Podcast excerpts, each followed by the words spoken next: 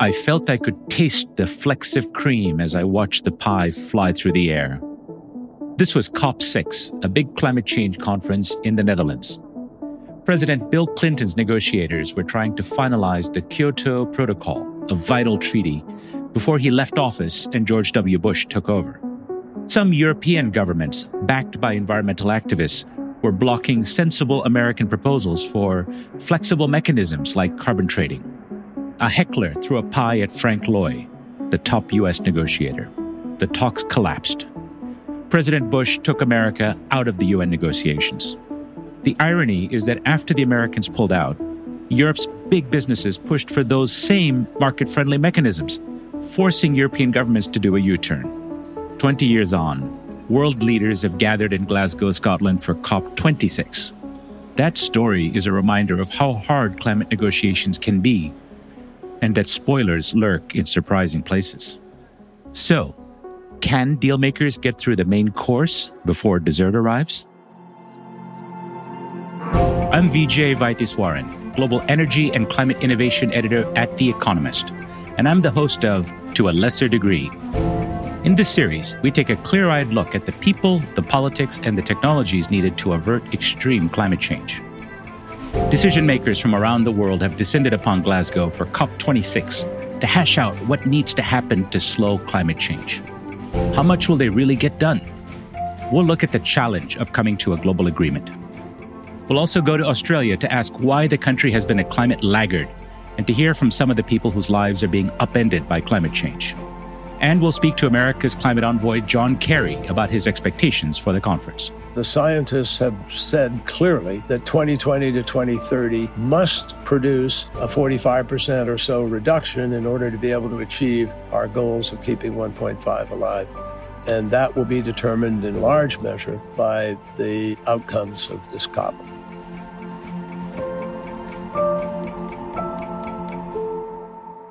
It's COP Day the first full day of the Glasgow COP meeting on climate change.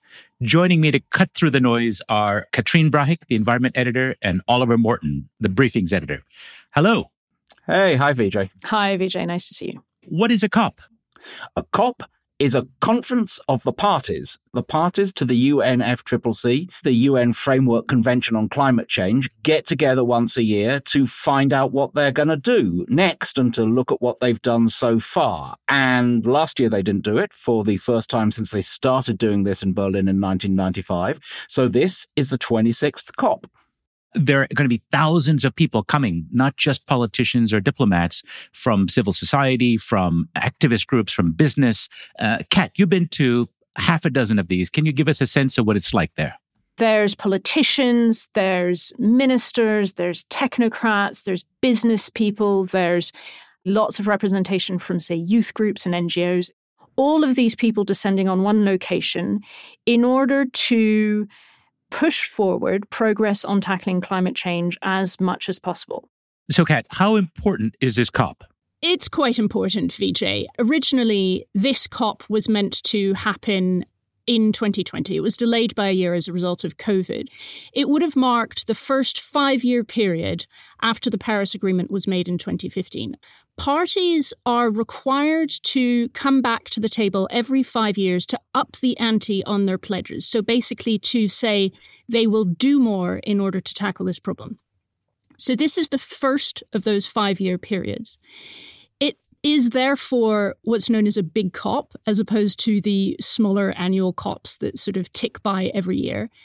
That said, it's not the end of the road. And I would argue that the, the build up to this COP is perhaps not in proportion to the real significance. This is not going to generate a new treaty. It is merely reinforcing and building on the steps that already exist in the Paris Agreement. This COP actually has started on the heels of a G20 summit, which happened over the weekend, where the leaders of the major economies were tackling a few different subjects, including climate change, of course. Now, Ollie, did anything relevant come out of that? I think we're looking at what I believe is known in the trade as a nothing burger, or possibly in Rome, an escalope di niente.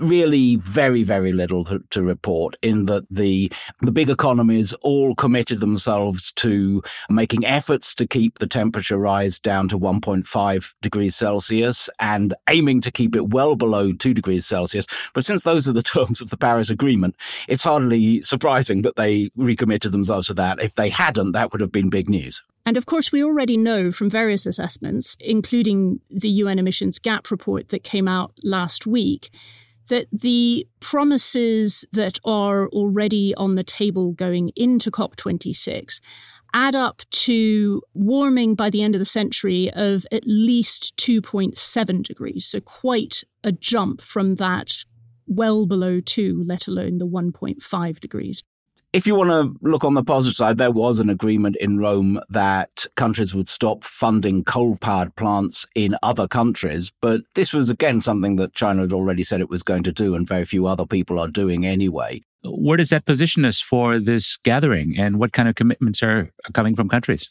The thing you have to remember is that the driving dynamic of COP tends to be developed countries and developing countries and certain amounts of quid pro quo between them. And so the developed countries are expected to come with big plans for cutting emissions, and some of them have them. I mean, the European Union, which has by and large a reasonably good record on climate, is committing to go further. The Chinese, who are the largest emitters, have a commitment to net zero by 2060, which some people are reading as under ambitious. The American commitment is, of course, um, caveated with various question marks because America can't really be seen as a reliable partner in this process when America can't actually, at the federal level, make unified action in this area on the sort of scale that President Biden was envisaging earlier in the year. There was meant to be a massive ratcheting as part of the increase in ambition. So clearly, the plan to ratchet up ambition didn't go exactly as planned, Ollie. Is that a failure? Yeah, on the ratcheting, everyone says that it's disappointing, and it is disappointing if you think that the first level of ratcheting should have got you all the way to where you want to go. But I think to some extent that's to misunderstand. I'm not a mechanically minded person, but I think that's to misunderstand ratcheting. The main event at Glasgow is these pledges, also known as nationally determined contributions or NDCs. Then in between the NDCs, you have what are called the stock takes, where everyone looks around and says, where are we exactly? So it's meant to be a cycle. There's never envisioned in the Paris Agreement that at a COP five years later, everything would be sorted out and there'd be no more COPing. The important thing for many of the people going to the COP is the idea that the new commitments should be in line with the Paris targets, and they're not fully there yet. So tell us of all the things that might happen at COP, what are the top agenda items that you're watching for? There is this phrase whether or not we can keep 1.5 alive. Um, the NDCs, as we've discussed currently, do not keep 1.5 alive, and there's going to be a, a bit of a push, particularly from the poorest nations, for whom 1.5 is a matter of survival, really, to try and do something that will keep that 1.5 alive. And one way of doing that is to increase the frequency of the ratchets. Other things will be there's a question about whether or how to set up the international carbon markets, which are gestured at in the Paris Agreement, but not yet given any real form. There'll be discussion on loss and damage, which is a question of how to make up for the things that have already happened. Isn't part of what's on the table the discussion about what the rich world owes the developing world as per previous promises that have yet to be fulfilled on aid money and other sorts of compensation to help the transition. Yes, that's a part of the Paris Agreement that really does need to be lived up to in practice for these talks to actually get any semblance of a sense of a united world. Right. So, what I've heard is that this process is crazy, utterly messy, chaotic, likely to go into the late nights and well beyond the deadlines and probably unlikely to produce the kind of breakthroughs that many people hope for. But at the same time, it's also the best shot we have uh, as humanity to come together and, and advance the ball on climate action. So let's hope for the best for the next couple of weeks. Yes, I have seen the process make grown men cry, and I mean that quite literally. Well, hopefully, we won't be making anyone cry here. Thank you both. Now, while many countries have come to COP having done their homework, others have only made their emissions pledges at the very last minute. One of those countries is Australia, which has been notoriously reluctant to deal with climate change. Our correspondent, Eleanor Whitehead, looks at why climate change is such a contentious topic in Australia. This is the beach. This is home. The tide's coming up. All my kids here playing. This is what they do every day, living on uh, a Coral Island. Yessie Mosby's a Torres Strait Islander living on Masig, an island off Australia's northern coast. Now you see where this beach is? Where I'm standing, this actually needs to be the inland. Climate change is slowly consuming the low lying island. Looking at your home getting eaten away in meters, in months, is not something where it's natural and normal for us.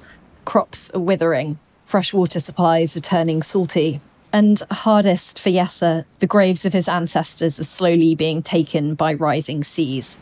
So one of my grandmother was buried here. The first inundation came, the driftwood smashed a skull, and a jaw is in here somewhere. So in 2019, he and seven other Torres Strait Islanders lodged a human rights complaint with the United Nations to try and force the Australian government to do more to curb climate change. We don't want to be refugees in our own country. That's why we stood up and said, well, we'll take this thing further and we'll go to the UN. Meanwhile, they do the best they can to hold back the rising waters. Uh, the majority of what we use is it gets washed up onto the beach, like driftwoods, and we use palm fronds. It slows the process down. But it doesn't halt the damage caused by high greenhouse gas emissions. The impacts of climate change are visible from the top end of Australia right down to Tasmania. In raging fires, searing droughts, and dying coral reefs. But despite that, its laggardly approach to tackling climate change has put it at odds with most other prosperous Western countries. It's the rich world's weak link at COP26. While other countries were preparing for the conference, Australia's Prime Minister, Scott Morrison, was deliberating whether or not he'd participate. He did eventually agree to attend and set a target to reduce Australia's emissions to net zero less than a week before the start of COP26. And our plan to reach what will be our new official target of reaching net zero emissions by 2050, our plan gets the balance right. He claims Australia can reach carbon neutrality without phasing out fossil fuels or passing a law to enforce the target. But Australia has done less to reduce its emissions than any other Western nation. Its goal is to reduce emissions by 26 to 28% by 2030 compared to 2005 levels. And that's a fraction of what other rich countries are promising. To be with the global mainstream, that number has to increase to around about 50%. Kevin Rudd is a former Labour Prime Minister. You can either walk into a global negotiation and you can choose to be constructive within that framework or you can choose to be destructive within that framework, freeloading on the rest of the world. But Australia has been tied up in what it calls its climate wars for more than a decade. Three of its prime ministers, including Mr. Rudd, have lost their jobs for trying to cut emissions in that time. Fighting for climate change action in a country like Australia and the United States, which are both hydrocarbon rich, puts you on the, frankly, the front trench at the Somme. It is not for the faint hearted. And there's a reason for that. This is coal. Don't be afraid. The Don't be scared. Won't the treasurer you. knows the rules. That's the sound of Mr. Morrison brandishing a lump of coal in Parliament back in 2017 before he was Prime Minister. It's coal that has ensured for over a hundred years The Deputy that Prime Australia Minister. has enjoyed an energy competitive advantage that has delivered prosperity to Australian. Australia uses coal to generate more than half its electricity, making it a bigger emitter of greenhouse gases than the UK, Italy, or France, although its population is less than half the size. And once you factor in the vast quantities of coal that it exports, it becomes the world's fifth biggest source of carbon emissions globally. It's our second biggest export earner, over $60 billion a year. And it's been like that for decades and decades. Tony Maher is the General President for Mining at an Australian union, the CFMEU. Uh, It's not like Europe where you have small domestic industries. It's a really big export industry. Coal only employs about 50,000 Australians directly, but the wealth it generates is important to the country's economy. Mining of all sorts accounts for about 11% of its GDP, and resource rich constituencies hold a big sway over Australian elections. $60 billion is not to be sneezed at. I often say to my environment friends, careful what you wish for because the money really does flow through. So it's a very big economic and political issue. And it's also a social issue. I mean, miners are rightly very proud of their work and are not ashamed about it.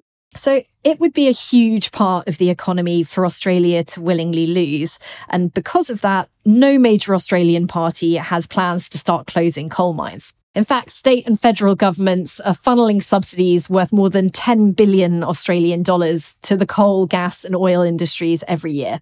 The thing is, the Paris Agreement doesn't require anyone to restrict any exports. So it's not that Australia is seeking a special exemption. Coal is booming in Australia. It's a bit like Russian gas. Everybody wants it. But coal isn't the only energy source in Australia. It could switch to renewable energy. It's got plentiful sunshine and wind. But that won't replace the money it gets from fossil fuels. How quickly Australia transitions away from coal matters for the rest of the world. By dragging its feet, it's joining with other fossil fuel reliant countries in holding up progress. Here's Kevin Rudd again. A problem for Australia by being obstructionist, given that progress at all international conferences of this nature is by consensus, is that the Australians, in partnership with others, can really slow things down. In its feedback to the IPCC's climate report before COP26, Australia challenged the claim that it was necessary to close coal fired power plants to reach climate goals, despite that being one of the stated aims of the COP. The minimum Prime Minister Morrison could do would be to cease to be oppositionist to consensus developing elsewhere. Of course, Australia at its best should be not the laggard on climate change action, it should be the leader. But hope comes from Australia's states and territories, which are doing more on average to cut their emissions by 2030 than the federal government. And from Australians, who are increasingly concerned about climate change. You can't keep mining coal just because you've got coal miners. You know the old expression, the Stone Age didn't end because they ran out of stones? You know, we don't have to use up all the coal in the ground just to keep you know, people in coal mining jobs because dad had a coal mining job. I mean, that's just not how it works. There's just no logic to that. Robin Friedman is a farmer in southern New South Wales who's always lived in typically conservative rural areas of Australia. She lost her home to the terrible bushfires of 2019 and 2020. We grabbed the cats, the dogs, patted the poor old cows on the face, and drove off. That was it. By the time we came back, everything was gone. And I don't think that we have a government that represents the way Australians think in the majority. I don't think it represents Australia's best interests. It certainly isn't being acting like a good world citizen at the moment.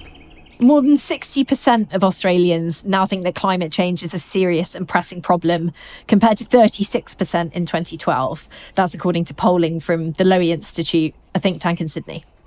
And a majority of Australians living outside big cities, like Robin, think that's the case as well. I think what it told me was what I feared was coming was actually here.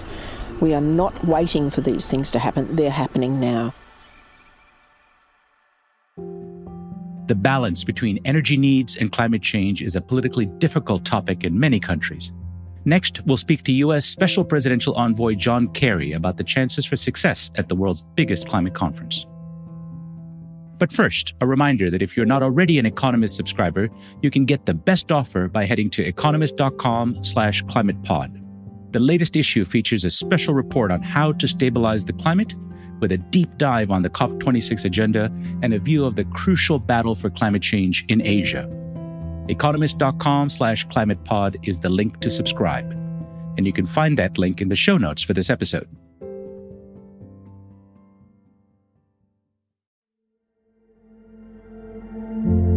While Australia and some other countries have been slow to embrace COP26, United States Special Presidential Envoy John Kerry has been unwavering in his support for the conference.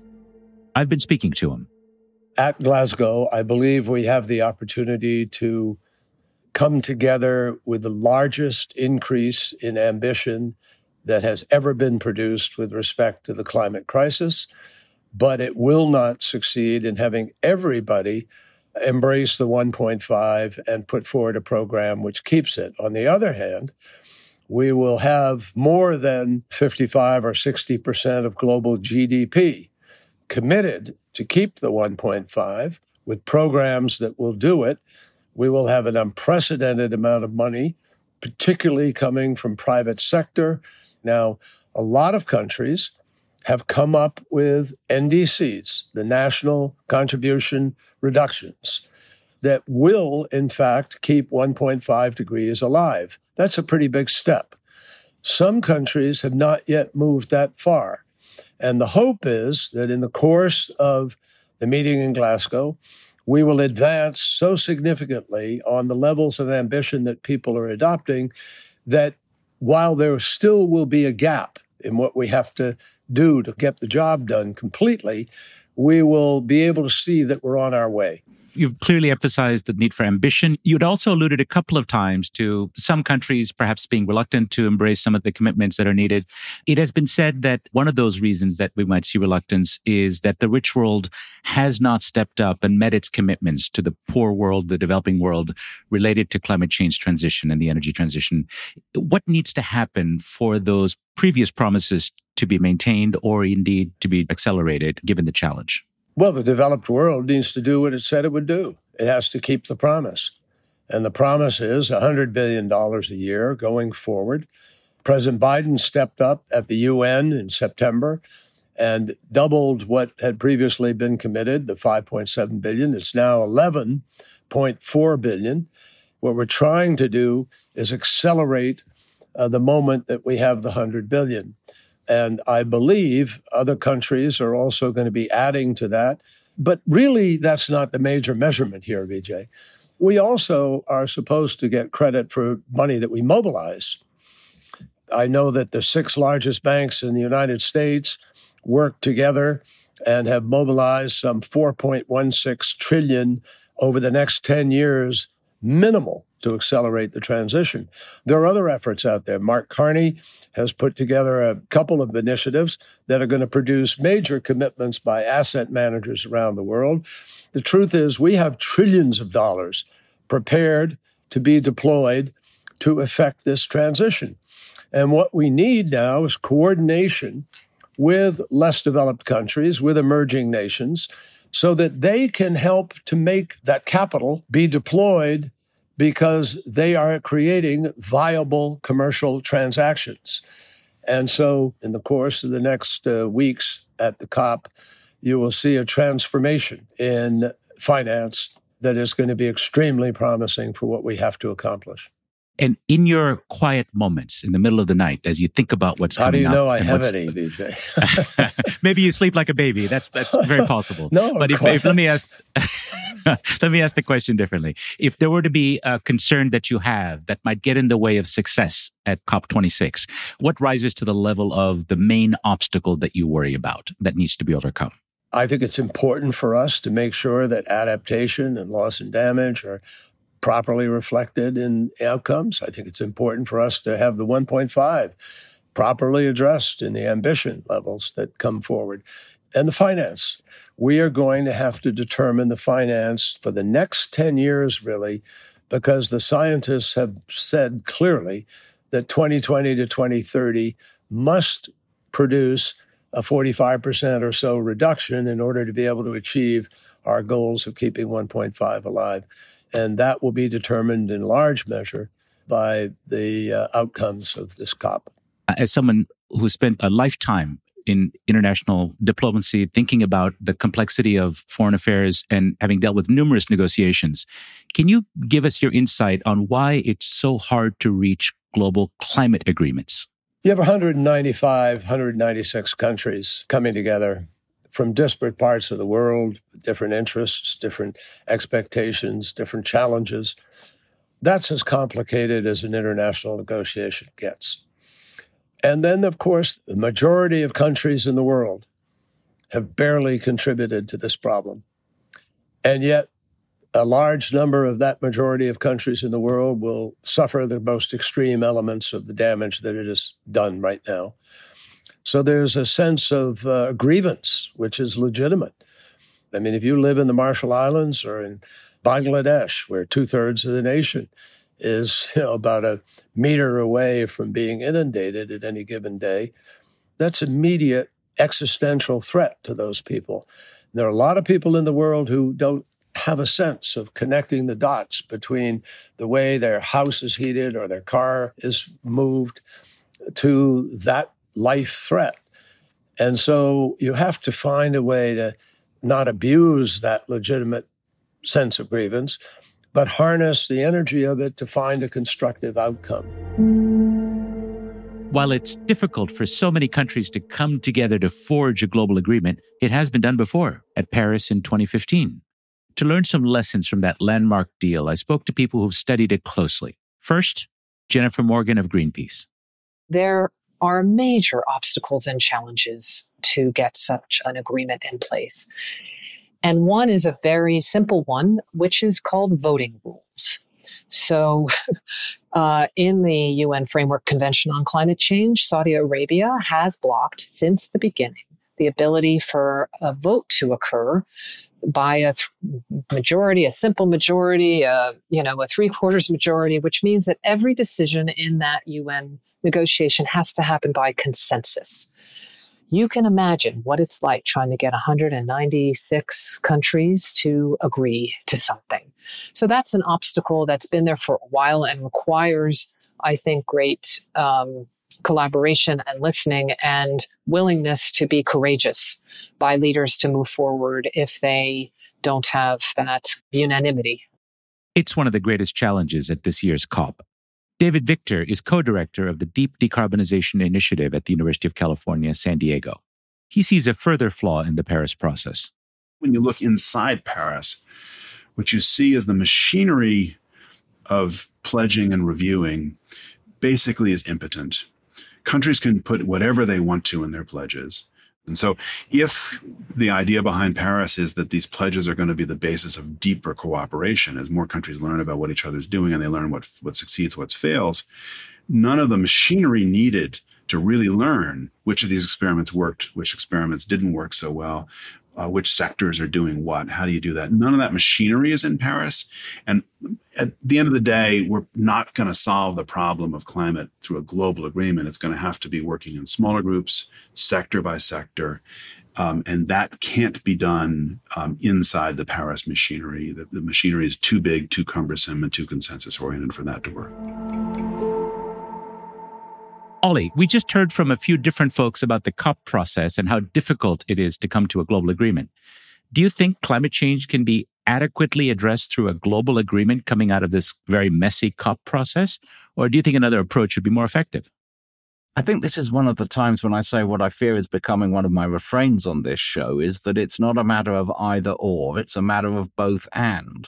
I don't think you're going to get very far without some sort of global process, and COP is the one that the world has. At the same time, there are a lot of other processes, um, minilateral, multilateral, unilateral, that you can also imagine going forward, and lots of things you can do at the non national level. There'll be lots of mayors, for example, up in Glasgow doing their sort of like city to city stuff. So I think it's a necessary, but by no means sufficient condition for progress. Now, John Kerry was pretty optimistic about COP, uh, in particular, talking about the role of the private sector. Do you think that optimism is warranted? I think it's his job right now to be optimistic. And I'd say it's probably quite difficult to judge his real mood behind that. We know that the ratchet mechanism has worked, and there is something to be celebrated in the fact that the Paris Agreement, which is a really clever piece of international legalese, works in some sense. But the fact is that as we say every single time, the world is nowhere near where it needs to be if we are going to aim for these lofty goals of 1.5 to 2 degrees. Personally, right now, I'm actually feeling fairly pessimistic about COP. I think this is one of those summits that has a lot of build up to it for something which is not going to deliver an agreement, which was never going to deliver an agreement. It's going to deliver various steps along the way towards hopefully reaching a safe climate space for humanity. And so there's going to be a huge amount of disappointment at the end of it because people will come away thinking, well, hold on, the process doesn't work. I think the thing that struck me very strongly about what John Kerry was saying was the way that he stressed ambition. And though that's important, it's also true that ambition is the thing that can be delivered reasonably straightforwardly. It's the actual action that mm. that ambition drives that we need to see. And obviously, that's not something that COPs provide, right?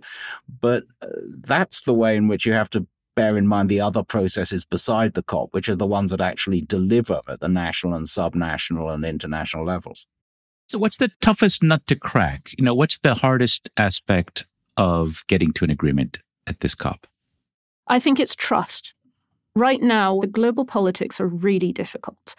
The situation between the US and China creates an imbalance at the top which is not favorable to a global agreement. And you've got an American administration which can't be really relied upon in the long term to fall in line with the Paris process. Right now, we have an administration that does, but there's nothing to say that in a few years we'll be back into a sort of Trumpist America. And if you've got developing countries, if you've got the G77, if you've got India and China thinking that they can't trust the Americans, then the process starts maybe not to break down, but it starts to grind down. It gets slower and slower. And slow is not what should be on the table right now. Ollie, Kat's laid out the geopolitical context to some degree. What about the energy markets context? We're in something of an energy crisis at the moment with power cuts, with shortages of natural gas in Europe, and politicians concerned about the rise in fossil fuel prices. Does that create a problem for COP? Yes, the focus at the moment will be on the sense that energy is scarce and that people are cold and things like that. And that is going to be a dominant part of the discourse, probably more after COP than actually at COP. When yeah, and next year is all about implementation, right? Next year is all about right. You made these promises. Now let's start doing the hard work on the ground within our borders to make the promises come true. And that's where the reality of an energy crunch might start to hit hard. To summarize, what I'm hearing is the next two weeks of COP are going to be messy and hard, but important and necessary. It's an essential part of the process of coming to grips with climate change. I look forward to digging into it further with both of you in the next two episodes. Now, the world isn't all bad news. In the final part of each episode, I want one of us to bring in something encouraging, a story we've read or a deeper trend we've observed or a, a positive angle we haven't yet thought about that relates to climate change. So, Ollie, you've got some good news for us. Vijay, I definitely have some news which would like you to think that it is good. And that is that Britain's soap operas, and Britain is a nation of soap operas to some extent, are arranging a crossover event in which both the soap operas will talk about each other and they will talk about climate change at the same time. And I think the idea is that the novelty of people in The Rover's Return in Coronation Street talking about things that are happening in Albert Square on EastEnders is in some ways thought to be endowing the stuff that they say about climate change at the same time with some strange intertextual, metatextual resonance, which will lead to huge public engagement with the whole thing.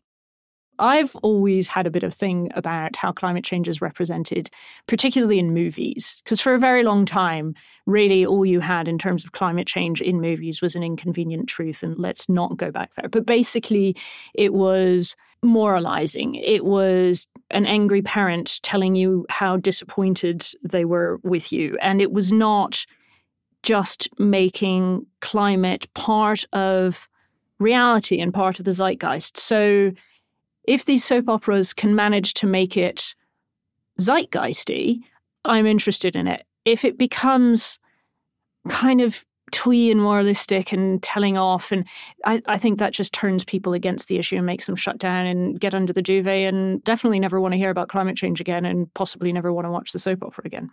Well, I, for one, think this is really good news and very promising. I can remember in the 1990s when attitudes in Latin America, an area that I covered for us back then for The Economist, were very hostile towards HIV and AIDS in Brazil, for example. And the leading television station took a decision to introduce plot lines on HIV that were supportive of public health efforts. And it transformed the opinion of the entire country. And I think uh, telenovelas, soap operas, are a powerful modern art form, and I think they can have a, a, big impact. I think that's really well said, Vijay. The only soap opera which I partake in, The Archers, will undoubtedly be talking about the effects of climate change on a small rural community in Borsetshire for many decades to come. Great. Well, steamy telenovelas are usually known for raising temperatures among their audiences, but it's good to know that soap operas are joining the fight to turn down global temperatures to a lesser degree. Well, that's it for this week's episode of To a Lesser Degree. Next week, we'll keep our eyes on how COP26 is progressing, and we'll delve into the challenge of dealing with climate change in the midst of an energy crisis. Join us next Monday for that and more. And on Thursday, November 11th at 5 p.m. GMT, Kat and Ollie will be at COP26 discussing the latest developments and answering your questions about this critical climate get together.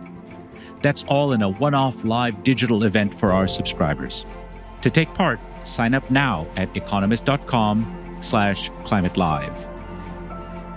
To a lesser degree was edited by Marguerite Howell, produced by Rory Galloway, Pete Naughton, and Hannah Marino. The executive producer was John Shields, and the sound engineer was Evan Viola. I'm your host, Vijay Vaitheeswaran, and I'll be back next week to put the most important and challenging ideas and people in the world of climate change in the hot seat. See you then.